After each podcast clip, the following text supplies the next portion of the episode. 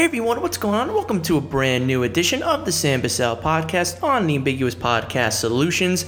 And right now, I'm going to bring you the latest and greatest going on around the world of Hollywood. Happy New Year! Hopefully, everyone has had a great start to their 2023. This episode isn't going to be a normal podcast where I'm going to be kind of talking about the news and, and everything that's going on in movies. That's going to be for next week. Instead, for today, to kind of celebrate the, the week and get ready for the new year. And since I really haven't had an episode, so far this week, and I promised I would get to it. This one's going to be dedicated to all of my most anticipated films of 2023. Last week, to end 2022, I did my top 10 of the year, and that one you can find on my podcast on Spotify or on SoundCloud or on Apple Podcasts as well. So if you want to check that one out, go right ahead. But this again is going to be all dedicated to things that I'm looking forward to in 2023.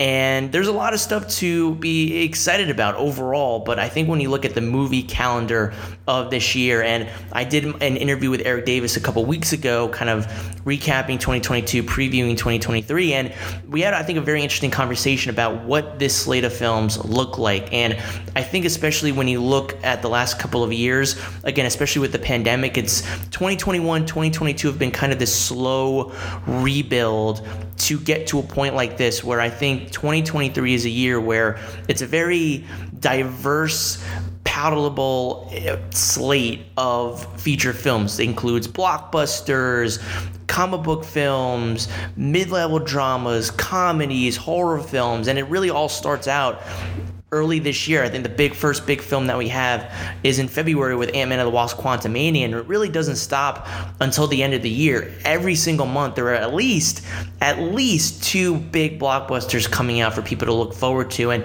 even we Eric and I talked about it again a couple weeks ago in the month of March. There are four or five big blockbusters coming out every single week, two at least on every single weekend. So there's just a lot to look forward to. There are, I think, some holdovers from last year because of the of kind of the, the late reelings of the pandemic, and some films weren't finished yet. They were in post production. The VFX shops have kind of been backed up because of all the big blockbusters that are coming out and how VFX heavy they are and the demand that takes in front of them, and they want to make sure that they get it all of them as right as possible.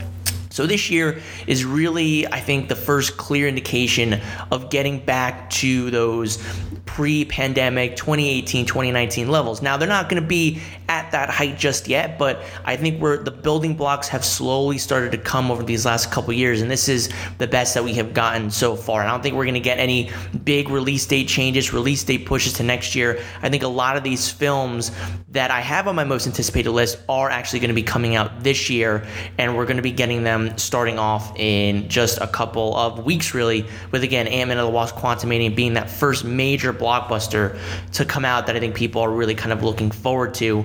And it should be a really good year. And when I look at my most anticipated list and what I was hoping for and what I really got when whittling my, my top 10 and even some of my honorable mentions was that it really was a mixed bag of all these great, interesting films that are coming out. Again, some of the names that you've heard of before, there are some comic book movies on here, some titles that'll be no surprise, but I think this is a very good slate for what's to come. And I'm very excited to really kind of check out a lot of these films and see what they're really all about. I've loved the trailers that have come out for them, and even for some films that have no promotional material whatsoever and aren't coming out until the end of the year, I'm still excited about what the the potential of them, which is why it's the most anticipated list. You're you're excited about the potentiality of all these movies, trailers, no trailers, hype or no hype. They're what you're excited about. So these are the ones that I'm really kind of gearing up for this year. And I'm just gonna go over some of my honorable mentions right now. I picked about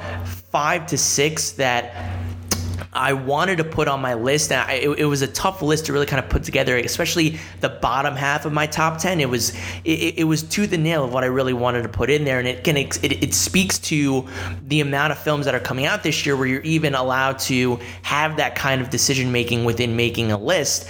And so there were just these some of these movies that I'm really looking forward to, and I just I just couldn't put them on the top ten, and it came over some because of some of the other films that are coming out this year. So again, this is a no specific specific order. I'm just going to kind of go in random for some of the films that are in my honorable mentions. The first one goes to Blue Beetle, which is one of the DC films for, for one of the four DC projects that are coming out this year. And it's the one that I think has some of the biggest question marks of, especially for DC all around this year, of what is the DC universe going to be looking like going forward, especially with these four films. There's a new regime taking over over at DC right now. We you have Shazam, The Flash, Aquaman, and Blue Beetle, and with those three other films, they're pre-established franchise characters and even though flash this is it'll be his first film he still was a part of the justice league movie. So this is a, that the, the, flash is a continuation of that story. Shazam fury of gods is the continuation of shazam and aquaman 2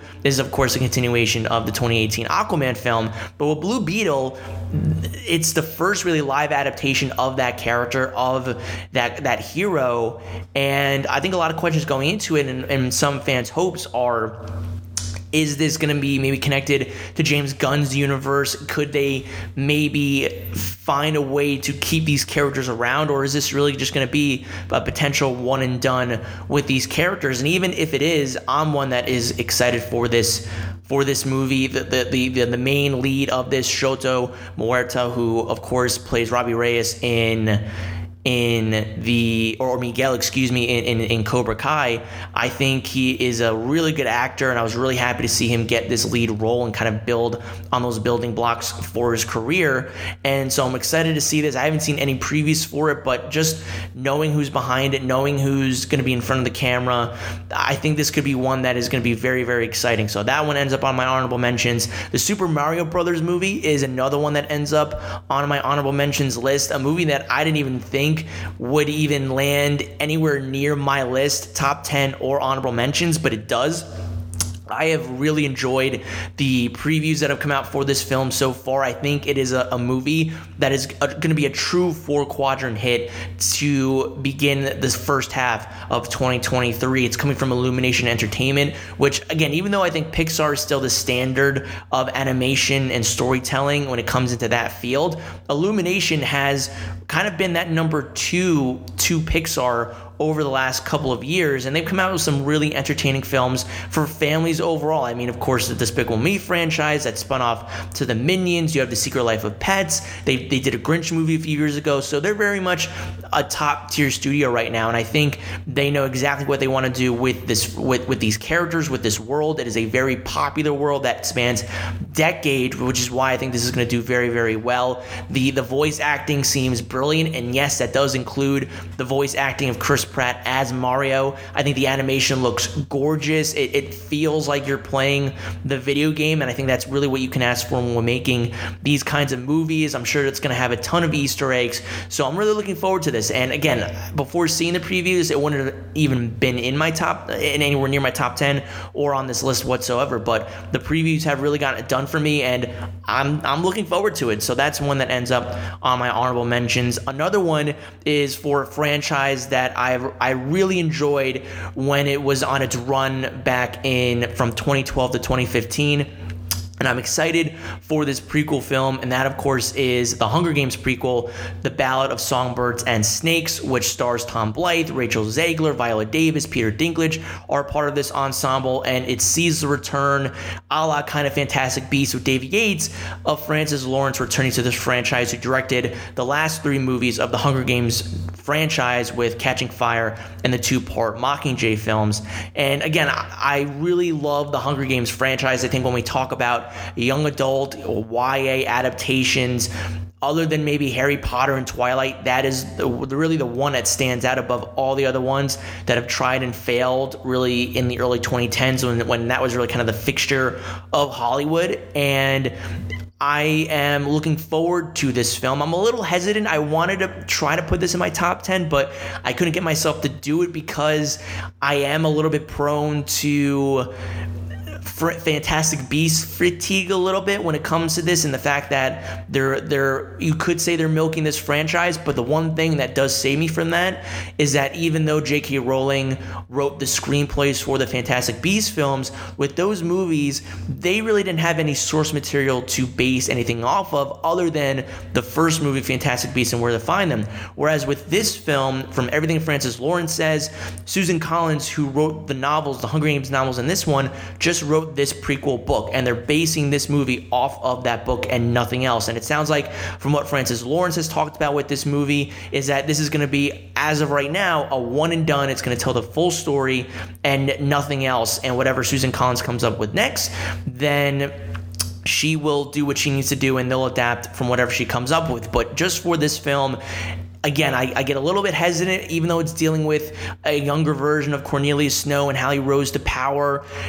I it doesn't have the the, the trio. It doesn't have Peeta or Katniss, so I can't get overly excited about it. But I do love the world of Panem. I think having Francis Lawrence back, who directed uh, the better movies, especially Catching Fire, coming back to this, I think is, is a huge get. I'm a huge Rachel Zegler fan, and, and she's going to have a big 2022 within the blockbuster realm between Shazam and Fury of the Gods and this before her big her bigger film as a leading role in Snow White next year. So this is really, I think, going to be a, a, big test to her to see how audience are received to her in a bigger light when she's taking part of this big uh, big franchise, this big IP and the rest of this cast again is incredible. So again, I'm a little hesitant, which is why it's not fully in my top 10, but I'm excited enough that I still wanted to put it on this list so it ends up on my honorable mentions. Another film that ends up on my honorable mentions is for a film is to a sequel that came out last year and as a part of a franchise that is my favorite horror franchise of all time,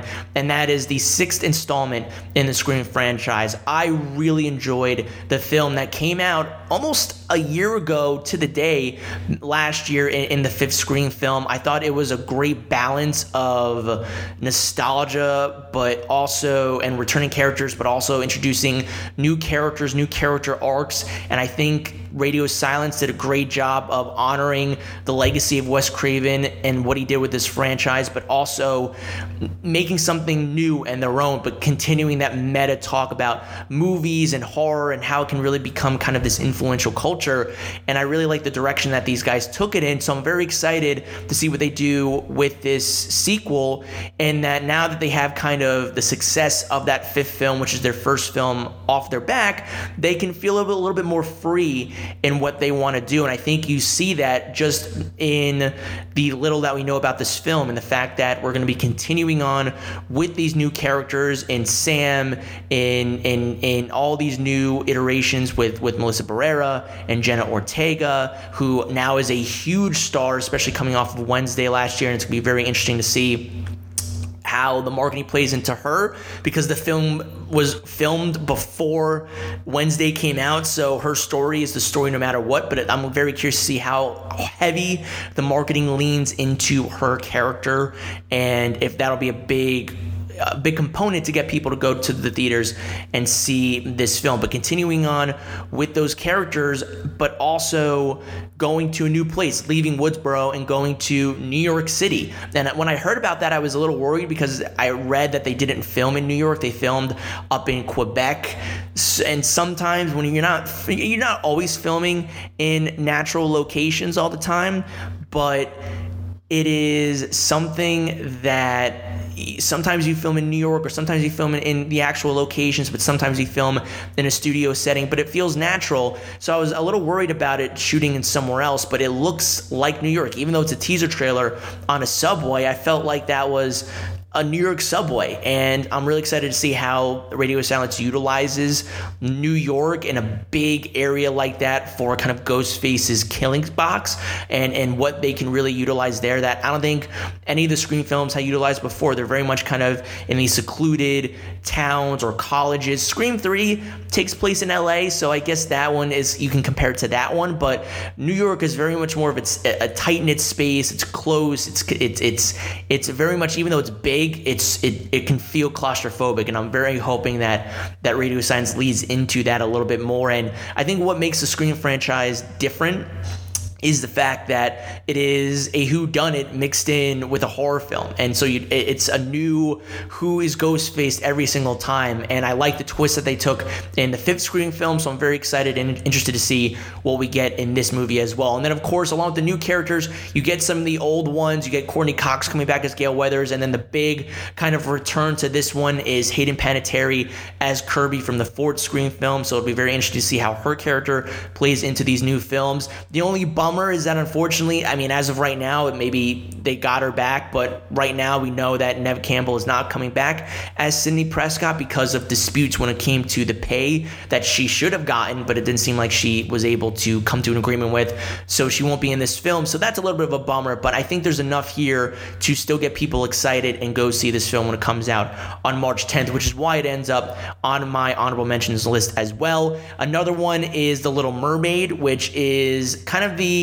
reintroduction again to these kind of live action retellings that we've gotten over the last couple of years, but ever really since the pandemic hit out, we've gotten a few here and there on Disney Plus, but the big ones of the big popular Disney animated films, it hasn't really come out since 2019 with Aladdin and The Lion King. We were supposed to get that in 2020 with Mulan, but that obviously that went to Disney Plus because of the pandemic. So this is kind of of going back to those films and what bigger one to kind of continue that with then The Little Mermaid. Eh, of course, you have Halle Bailey who's coming in playing Ariel. You have an incredible cast of supporting roles that includes Melissa McCarthy as Ursula, Javier Bardem as King Triton. You have Daveed Diggs playing Sebastian, Jacob Tremblay voicing Flounder. So this is a film that, again, Oh, I've only seen the teaser trailer, and I think just seeing it on the big screen, it's gonna it's gonna be magical. And I think you have a great voice in Halle Bailey, who obviously is a phenomenal singer. So hitting the beats of "Part of Your World and all these other songs I think is going to be goosebump inducing, and I think she's going to really kill the role. I think people are going to see what kind of acting ability she has. There's a reason that Rob Mar- Marshall went with her. She he saw something in her abilities that said that is our Ariel. So I'm looking very much looking forward to that. I think this is going to be one of the biggest hits of the year. I would not be surprised if it ends up being one of, if not the most the highest grossing film of the year. It could very much well be number one. I could see it grossing a billion, billion and a half dollars. It has that potential because of the history of the film and, and the legacy that it carries, and that it really was the first film that push forth the Disney Renaissance, getting films like Beauty and the Beast, Aladdin, Lion King. This was the first film to do it back in 1989 and reintroduce a new era of Disney animation that is still arguably the best to this very day. And so I'm very interested to see what Rob Marshall does with this film and how everything looks going forward with this movie. And the teaser trailer looked awesome, so I, am very excited for that film. And the last one on my honorable mention list is Shazam: Fury of the Gods. Again, another DC film. Really enjoyed the first film. I thought it was a fun little adventure that was kind of big meets comic book films. Uh, Zachary Levi was great. The cast of kids like Asher Angel was awesome in that film. So to see the continuation of this once again, you have David F. Sandberg coming back to direct the film. You have a brand new introduction of villains and cast members again, mentioning Rachel Zegler, who ends up on this list twice, and then having the villains of Helen Mirren, Lucy Liu. Um, I'm really, really excited about with this movie and can see a continuation of this, and the, the fun nature of it is very exciting. So, Shazam Fury of the Gods ends up and ends my honorable mention list of 2020 three. Now to move on to my actual top 10 of, of the year, the ones that I'm looking forward to the most. And we're going to kick it all off, of course, with number 10. And that is going to be the fourth film in this franchise that I'm very much looking forward to. And that, of course, is John Wick Chapter 4. I always say it on the podcast when we talk about something with John Wick, but when that first film came out years ago, you couldn't even tell me now, or if, if, if me from now came to, to past me when the first film came out and said, John Wick, this movie with Keanu Reeves, this little action film is going to be one of the biggest franchises around right now that just keeps getting better and better with each film, I would have said, You're crazy, you're lying. There's no way whatsoever. But here we are in 2023, and not only is John Wick on its fourth installment, they're now filming a spin off film with Ana de Armas, and there's going to be a prequel show set on, I believe it's Paramount Plus now instead of Starz and it's going to be its own show. So John Wick is essentially its own universe now.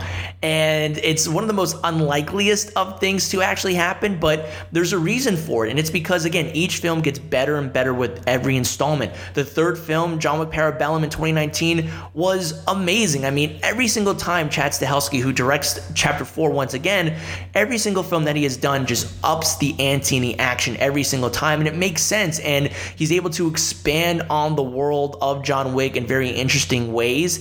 And it seems like he's going to continue to do that in this movie. I love the kind of John Wick versus High Table in this one. It, the, the, the, the visuals, the cinematography looks gorgeous. I mean, it looks like they really kind of upgraded the scope and scale of this film it seems like it's another globe-trotting adventure for John Wick. The cast uh, ensemble in this one is uh, amazing. Once again, you get Bill Skarsgård, you get you get Clancy Brown in this one. You of course get a plethora of amazing people. Donnie Yen is in this as well. So all, the the cast in this one is insane, and I'm very much looking forward to seeing the adventures of John Wick continue in its fourth installment. Number nine on this list for me is, is one that is actually the only MCU film that I have on this list, and basically it negates two others that I don't have anywhere near. I'm looking forward to them, but I'm just not as excited as I am for this one MCU film, or really a lot of the MCU films coming out this year. But the one that does end up on my list is at number nine, and that is Guardians of the Galaxy Volume 3. And I am somebody who loves the first Guardians of the Galaxy. Like the the second one, I thought it was a little bit more goofy than the first installment. I thought it had a great blend of heart and humor, and it really kind of established James Gunn today. And I think it established the Marvel brand in a way that that is the juggernaut that it is today. And this franchise is a big reason for that. And these characters are absolutely beloved. Chris Pratt as Star Lord, Dave Bautista's Drax, Zoe Saldana as Gamora, Nebula, Rocket. We have all those characters coming back for this one, but being introduced to new characters as well. You have an incredible cast or incredible people coming in as Adam Warlock. You have a new villain in the High Evolutionary. You have just an incredible scenery that you have in this film, I think, is amazing. And I've, I've been looking forward to this one, but to me, it was really the preview that got me over the edge of putting this on my most anticipated list. The, the trailer for this one looks incredible. And, and Gunn has said that this one is the more emotionally complex film that he has done in the Guardians trilogy so far. And this is going to be the end of James Gunn's kind of trilogy and story that he set up for all these characters before he moves over to the DCU as its studio head. And I think he's going to go out on a high note. I think it's going to be a very emotional film. I mean, it looks like people are going to die in this movie. Whether it's Rocket Raccoon, Drax, I have no idea, but he is to make me cry about a talking raccoon. I'm to have to bring the tissues, but I love the trailer for, for this film.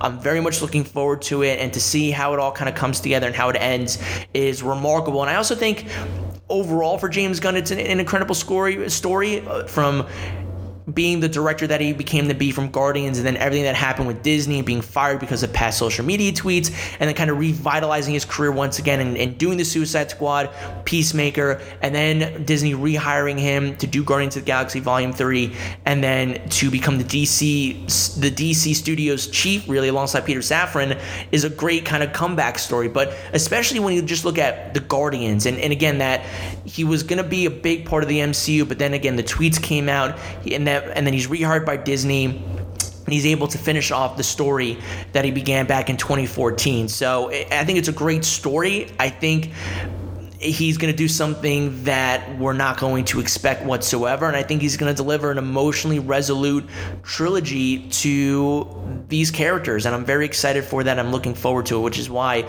it is number nine on my list.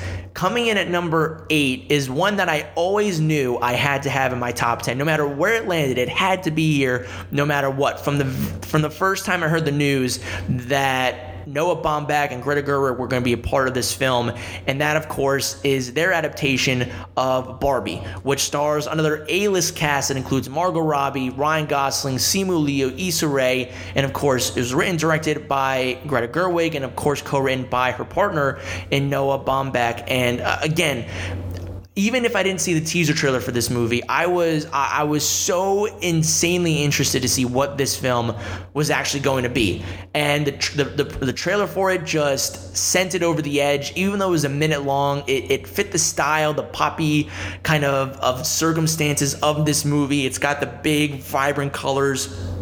It looks it looks great, and but I feel like there's an underlying element to this film that we have no idea what it is. I'm ready for this movie to become a full-on drama show and become like this horror drama in a way that we that we have no idea about when we actually see this movie. And it's because of the people that are behind the scenes. And so I don't know what's gonna come about of this movie, but the fact that it's led by two prestigious filmmakers and writers, but specifically Greta Gerwig, even though I include Noah Baumbach as the writer, it's really Greta Gerwig who, when you look at her directing career so far, Lady Bird, Little Women, both prestigious, award-worthy title films, to go to something like this is a huge change, but I'm, I'm very curious to see what her vision of this film is. I think it's going to be a huge hit. It's already been, it's really started its free marketing campaign since last year when there were a bunch of set reports that came out during the summertime when Ryan Gosling, Margot Robbie were filming. I believe it was on the Santa Monica Pier, and you could just see all the costumes are going to be vibrant. So there, there, it's been a lot of building up in anticipation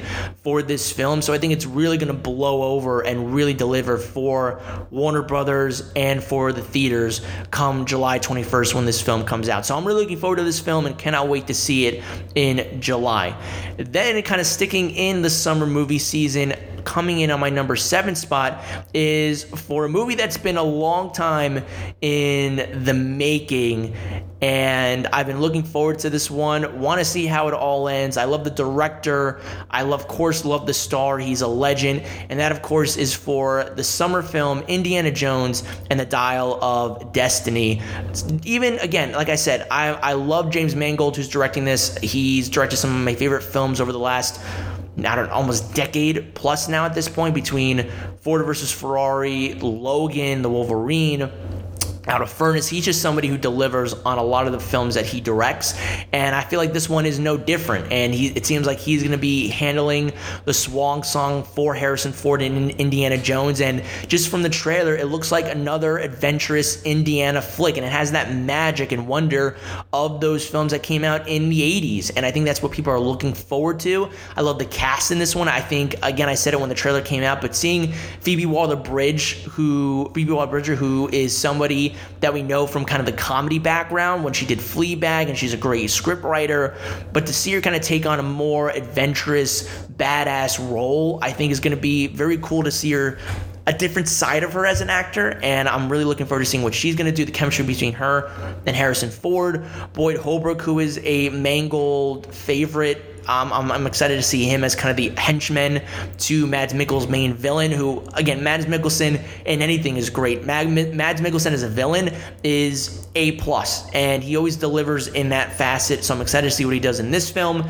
And again, just to see, just to see how it all kind of wraps up I'm very excited about. It's it's got some great action. I think it's going to be a great summer film. I think this is going to be a great addition for Lucasfilm after kind of what they've been going through with Star Wars and Willow. I think this is again going to be a nice deviant from some of those elements and deliver, I think, on the film side for the studio. So Indiana Jones and the Dial of Destiny comes in at number seven. Coming in at number six for me is the, DC film that I've been looking forward to maybe since 2020, and that of course is The Flash, which is directed by Andy Muschietti, who did a great job with the two It films back in 2017 and 2019 stars Ezra Miller, Michael Keaton, Ben Affleck, Sasha Calle, and this is a movie that again I've been looking forward to since it was announced. Really, that Ben Affleck was going to be coming back as Batman. Again, for people that listen to the podcast, Ben Affleck is one of my all-time favorite Batman.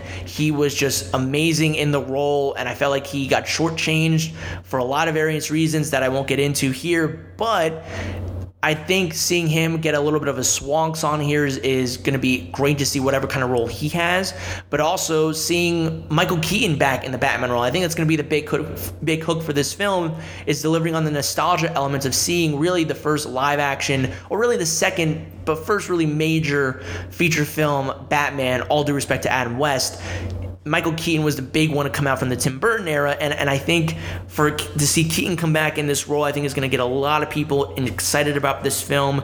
Dealing with the multiversal elements is going to be exciting for a lot of people and seeing where DC goes with this story. And I think there's a lot riding on this film, and a lot more, even more so, with, with James Gunn and Peter Safran coming in of, of what is this film going to do for the DCU, and if it does anything impactful, is it going to last? And I'm very curious about that. And of course, everything going on with Ezra Miller I think outside of this movie is going to be very interesting to see how Warner Brothers handles this. But just looking at the movie, I, am very excited to see what this film go, the direction it goes in, how it deals with all these elements. And we really haven't heard a whole lot about what this movie is really about. I know it's dealing with kind of again multiversal travel and, and time traveling and, and being in different timelines, but we really don't know anything about this film, and we haven't other than a little teaser trailer that came out in 2021 during DC Fandom. We really haven't gotten any other material. Some set photos here and there, but that's it. So I think for there's a lot riding on the Flash, but more so than that, just as a film, I'm really looking forward to seeing these Batmen on the screen, whether they're together or not, doesn't matter. Just seeing them on screen is going to be great.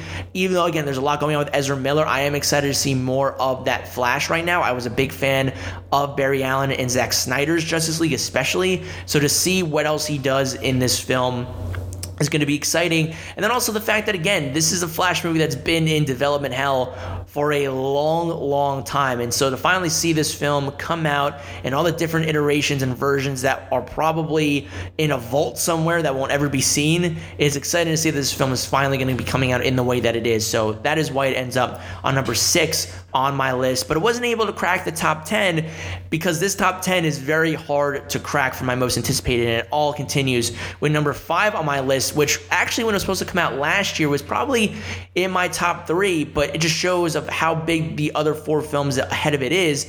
And my fifth film is Creed 3, which is going to be directed by first time director Michael B. Jordan. It stars him once again as Adonis Creed. It also sees the introduction of the of his rival that is going to be in this film, who'll be fighting in the ring, in Jonathan Majors. It also sees the return of Tessa Thompson, Phylicia Rashad.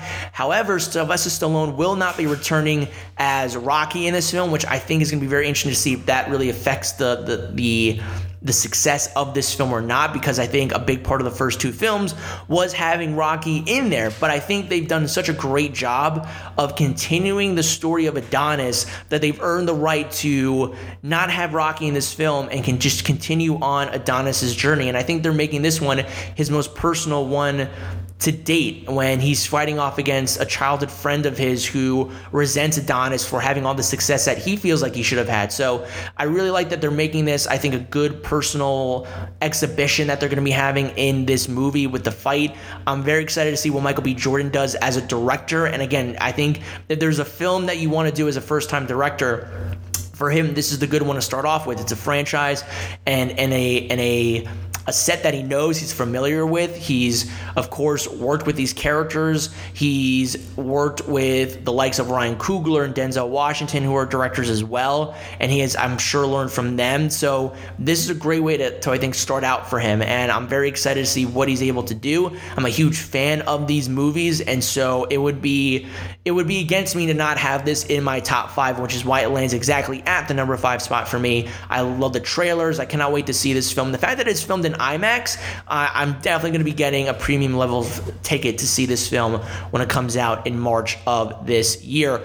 But it wasn't able to knock off, again, these other four. And coming in at number four for me is a film that I was absolutely shocked by when it came out a couple of years ago. And it is the sequel to Spider Man Into the Spider Verse in Spider Man Across, or oh yeah, Spider Man Across the Spider Verse. Again, to me, the 2018 film is one of the best comic book films of all time. It was it was my second favorite film of 2018.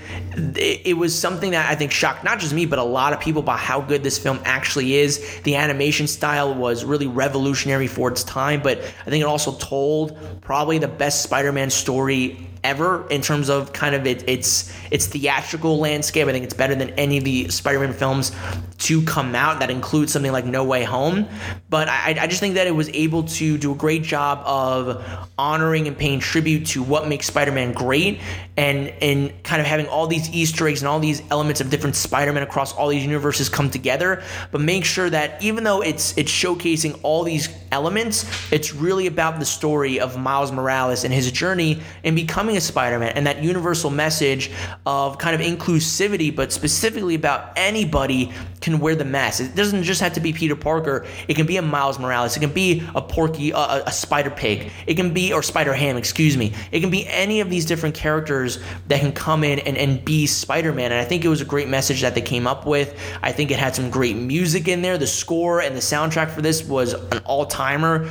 And I just think that there was just a lot of great elements to it. It won the Academy Award for Best Animated Feature. So there's a lot riding on across the Spider-Verse. And the trailers that have come out for it look incredible. It seems like the directors and the creators, Phil Lord, Chris Miller, are back once again, and they're really going bigger and bolder instead of, of Miles Morales having the the multiverse come to him, he's going into the multiverse this time around. So we'll be and we're going to be introduced to characters such as Spider Woman. Who's played by Issa Rae. You're going to be having Spider Man 2099, Miguel O'Hara's character, who will be voiced by Oscar Isaac. And it, it just looks big, bigger in the best way possible. And I'm really excited to see how this one turns out. So it ends up on my number four list. The, my number three film on my most anticipated is a film that I actually had before the pandemic started. It was my number two film of 2020, but it ends up on number three this time, and that is Dune Part 2. I loved the first film when it came out in 2021 officially because of the pandemic. I thought Denis Villeneuve did a fantastic job in directing the, this this big vast sci-fi film that many people labeled as unfilmable but I think when you saw that Denis Villeneuve was making this film there was one person who has attention to detail who has great craftsmanship but explores story and characters and does it all well. He is that guy and he delivered an absolutely masterful film in that first part and people were wondering are we going to be getting the second part? Are we going to be seeing the the the finished story or the continuation of the story of Paul Atreides? And we're getting that that this year. It's actually happening. It sees the return of an A-list cast of Timothy Chalamet, Zendaya, Rebecca Ferguson, Javier Bardem, and includes some other A-listers that are be coming into the, the into the fray as well. You have Christopher Walken coming in as the Emperor. You have Florence Pugh who's playing the princess, and then of course the arguably the biggest star of last year is coming into the Dune franchise this year, and that is Austin Butler. So it's got another incredibly stacked cast named to this one. And knowing the story, me personally, of Dune, I think for people that maybe didn't think there was enough action in the first part, I think you're going to get a lot of that in part two. I think it really kind of ev- uh, evolves the story. You're introduced more to the Fremen. I-, I think people are really going to enjoy this second part. I'm very curious to see how Dune Part 2 does in theaters because it did well in theaters. The first part did well in theaters, but it also did well on HBO Max. And I think now that we're very much kind of pulling away from the pandemic now, we're not in the same situation we were back in 2021. I'm very curious to see how many more people who maybe saw Dune on HBO Max, on TV, are excited about Dune Part 2 and might go see it in the theaters now and feel more comfortable about going out than maybe they were maybe two years ago at this point. So, I'm very excited about this movie. I'm looking forward to it. And again, Denis Villeneuve is my second favorite film director on uh, right now working. And of course, Nolan is still number one right now. But Dune Part 2 wasn't able to knock off the number two film that is on my most anticipated list of 2023, and that label goes to Mission Impossible Dead Reckoning Part 1. I think this, I think Mission Impossible, this movie would have ended up on my list no matter what. But the reason I think it ends up very high on my list, and I remember talking to Eric Davis about this on my interview with him a couple weeks ago, is I think this very much is momentum from Top Gun Maverick moving over to this next mission film. Again, Tom Cruise is coming back playing Ethan Hunt. You have another great ensemble of Rebecca Ferguson, Ving Rhames, Simon Pegg coming back. You have Esai Morales coming in as the villain. You have Hayley Atwell. Pom, Klementieff is coming in this in this one as well. Christopher McQuarrie is coming back to write and direct this. And I just think everything that happened to Top Gun Maverick and what Tom Cruise was able to do with that movie and the action and the stunts, I think translates over very well for this film. And, and, given the fact that the past few Mission Impossible films have been great, I think the, the fact that that I have this wave of Tom Cruise kind of back in the forefront right now, I want to see everything he does again. He is that he is the best movie star on the planet right now. He just goes for it every single time. So I think that from Top Gun Maverick equates to my already excited anticipation for this movie and bo- jumps it up to the number two spot on this list for me. I think what I'm very interested and excited about, of course, are the stunts. The fact that we're already they're already marketing what they're labeling as the biggest stunt in cinema history with him riding a motorcycle off of a cliff is insanity. But again, it's what Tom Cruise does. But also, what's interested in me about the Mission Impossible films over the last couple of years, especially since McQuarrie has taken over, is the writing. And he is a great script screenwriter. And these mission films, again, it's probably the same of world domination, nuclear weapons, all that kind of stuff. But the way that McQuarrie is able to make twists and turns within the mission and create disguises and duplicity, which is what you want in a spy espionage film, and specifically the is what Mission Impossible is so great at doing from the television show to the movies he's able to, I think, really hone in on that. And I think he did a great job masterfully of that in Mission Impossible Fallout. So the fact that that is all in there, I think the fact that we're riding off the, the wave of Top Gun Maverick into this movie, I think is going to catapult this film for a lot of people on their most anticipated list. And I think it's going to be very, very, it's going to bode very well for this film financially, where I think, and I was talking to Eric about this, and he agrees, this film could very well become the first Mission Impossible film to gross over a billion dollars at the box office. And I think it's because of the popularity of the franchise. I think it's Tom Cruise, and I do think also that momentum of Top Gun Maverick is going to carry this the momentum into this film. It's going to carry on over to success for this movie. So I'm very excited for this film. I can't wait to see a new trailer, and I can't wait to see this film when it comes out in in July. So again, write this one down for me. Mission Impossible: Dead Reckoning Part One. I'm all in for this film, but it wasn't able to knock off my most anticipated film for 2023. It was the same when it was in 2020, when it was Tenet and when it was Dune, my two favorite filmmakers out and about right now. They have two films coming out at the same exact time. Unfortunately, pan- the pandemic messed with that, but hopefully 2023 will not do that. We will get these two films coming out. Of course, Dune Part 2 and my number one most anticipated film coming from my favorite filmmaker in Christopher Nolan's Oppenheimer. I am so, so excited about this film. And I think until Christopher Nolan just doesn't make films that are interested, interesting to me, I think for, for, until the end of time right now, Christopher Nolan's films will probably end up number one on my most, most anticipated list for the future, just because the guy knows how to make experiences, and he just he does such a great job of making different films in his portfolio. I mean, Tenet was an espionage sci-fi thriller, and now he's going back to making kind of a biopic thriller in Oppenheimer. It's it's basically the, the, telling of the story about the making of the atom bomb and the person behind it. And he's once again joined by an A-list cast that includes Cillian Murphy playing Oppenheimer, who has been a mainstay of Nolan's for a long time. He finally gets the spotlight as the leading man in this film, but he's also accompanied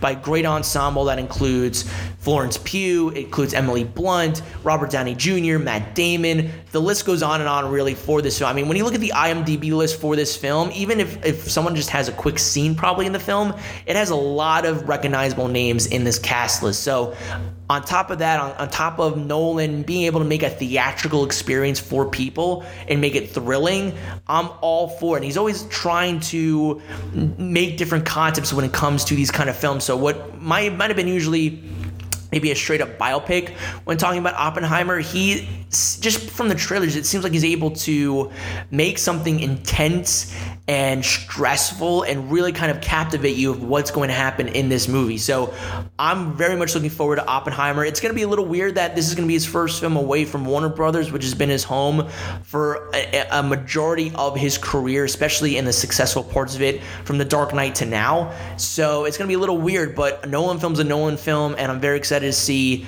what he's able to pull off in this movie. So Oppenheimer ends up on my number one most anticipated films of 2023. So to kind of run through the top 10 again. Number 10 is John Wick Chapter 4. Number 9 is Guardians of the Galaxy Volume 3. Number 8 is Barbie. Number 7 is Indiana Jones and the Dial of Destiny. Number 7, number 6, excuse me, is The Flash. Number 5 is Creed 3. Number 4 is Spider-Man Across the Spider-Verse. Number 3 is Dune Part 2, and number 2 is Mission Impossible Dead Reckoning Part 1, and my most anticipated film of 2023 is Oppenheimer. So that's the list that I have. What about you guys? What list do you have? What are your most anticipated films of 2023? Are there any of the films that I've mentioned on my list, or are they any of my honorable mentions that make your top 10? Blue Beetle, Super Mario Brothers movie, The Hunger Games, The Ballad of Songbirds and Snakes, Scream 6, The Little Mermaid, Shazam Fury of the Gods. Did those films end up on your top 10? Let let me know down below and leave your thoughts. And with that down and out of the way, that will do it for this edition of the Sam Bussell podcast. Once again, everyone, thank you so much for tuning in. Be sure to check out my channel for more content. You can check me out on Spotify, Apple Podcast, Stitcher, Radio Public, SoundCloud, and much more. Also, make sure to tune in onto the Ambiguous Podcast Solutions and be sure to check out the other amazing shows on the Podcast Solutions, such as You Mad Bro, the number one source see what the internet is pissed off about on a weekly basis. Also, make sure to check out Goal Driven Professionals, geared toward improving client relations, the return on investment, and customer acquisition costs for independent businesses and services. Also, make sure to check out The Daily Grind, a weekly motivational podcast with Kelly Johnson, giving you everyday tips and key takeaways on reaching your goals. Also, along the way, make sure to check out these other amazing shows on the podcast solutions, such as Wrestle Addict Radio, WrestleMania Podcast, and Midnight Showing. You can check these out and so much more on the website, ambiguouspodcastsolutions.com, also on Facebook and Twitter at Real Ambiguous. And if you want to check out Canterbury Treehouse, use the coupon code ambiguous. Also, when you get a chance, make sure to follow me on social media. Find me on Twitter at Bussell Samuel. That's B U S S E L L S A M U E L, and also on Facebook at Sam Bussell. And you can also check out my YouTube channel at the Sam Bussell Podcast. So once again, everyone, thank you so much for tuning in. And until next time, keep on screening.